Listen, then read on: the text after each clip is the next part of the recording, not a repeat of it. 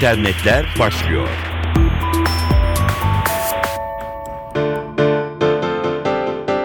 Merhaba, dijital gelişmelerle karşınızdayız. Ben Dilara Eldaş. Bir zamanların popüler arama motoru Yahoo'nun adını bugünlerde daha sık duyar olduk. İyi anlamda ve kötü anlamda.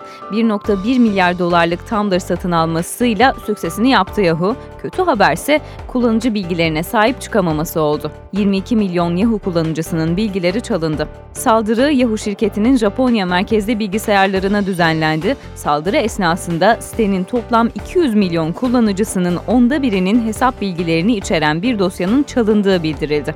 Yahoo yetkilileri şimdi hesapların ele geçirilmesi ihtimaline karşı tüm Yahoo kullanıcılarından şifrelerini değiştirmelerini istiyor.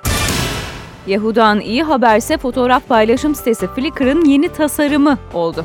Yeni tasarım şu anda aktif olan Flickr için Yahoo Başkan Yardımcılarından Adam Chen, Flickr artık sadece fotoğraflarla değil aynı zamanda kelimeler ve linklerle de ilgili diyor.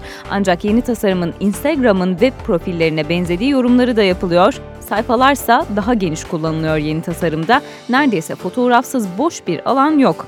Sunumlar artık müzik eşliğinde yapılabiliyor ve yeni tasarımla birlikte tüm kullanıcılara 1 terabaytlık ücretsiz alan veriliyor. Bu da her kullanıcının toplamda 537 bin fotoğrafı Flickr'a yükleyebilmesi demek oluyor. Hatırlatalım fotoğraf paylaşım sitesi Flickr'ın Android kullanıcılar için mobil uygulaması da güncellendi. Yahoo'nun çiçeği burnunda blog servisi Tumblr'dan da haber var. Tumblr'da eğer bir adresiniz varsa bundan sonra kendi sayfanıza reklam da alabileceksiniz. Haberi Yahoo'nun CEO'su Marissa Mayer verdi. Tumblr'a yeni reklam formatları geliyor. Bloggerlar da izinleri dahilinde kişisel sayfalarında reklamlara yer verebiliyorlar. CEO Marissa Mayer, Tumblr'a Native Advertising, kabaca yerel reklamcılık formatının yerleşeceğini açıkladı. Kullanıcının deneyimine göre gösterilen reklamlar da şekillenecek. Bilişim şirketi Apple özellikle dokunmatik telefonu iPhone'un ardından kazandığı güçlü imajını çalışanlarına da borçluydu. Apple'ın kurucusu Steve Jobs da bir markaydı örneğin. Fakat bu imajı son zamanlarda en çok zedeleyen Foxconn olayları oldu. Apple'ın parçalarını üreten Foxconn'da intiharlar yine başladı. Son 3 haftada fabrikada çalışan biri kadın 3 kişi intihar etti.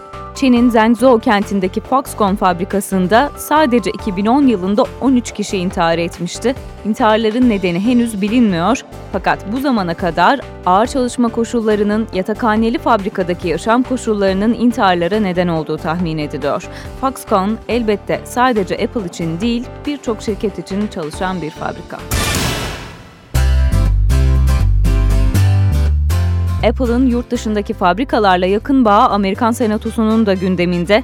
Apple'ın gelir vergisinden kaçınmak için yurt dışındaki firmaları kullandığı öne sürülüyor.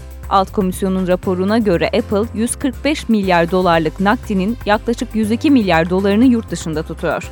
Komisyon üyesi Cumhuriyetçi Senatör John McCain, Amerika Birleşik Devletleri'nin en fazla vergi ödeyen anonim şirketi Apple'ın aynı zamanda Amerika'nın en büyük vergi kaçakçıları arasında yer aldığını iddia ediyor.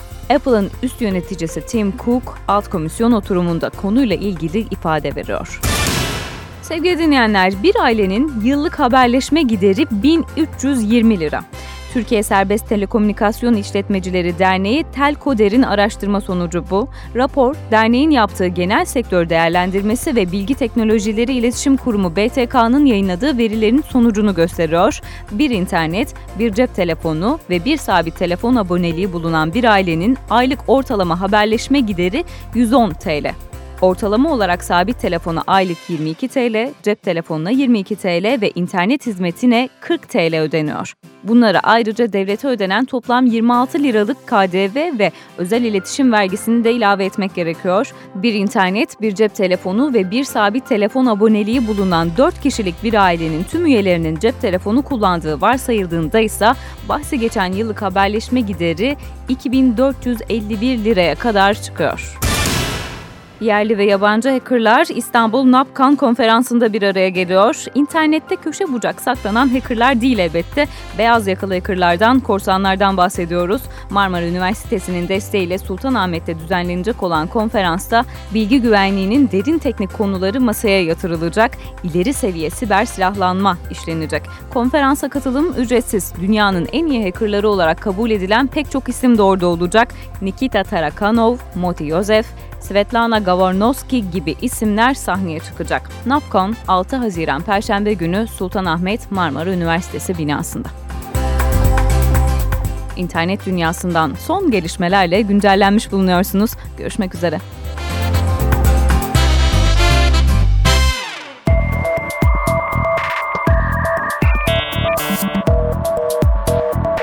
İnternetler sona erdi.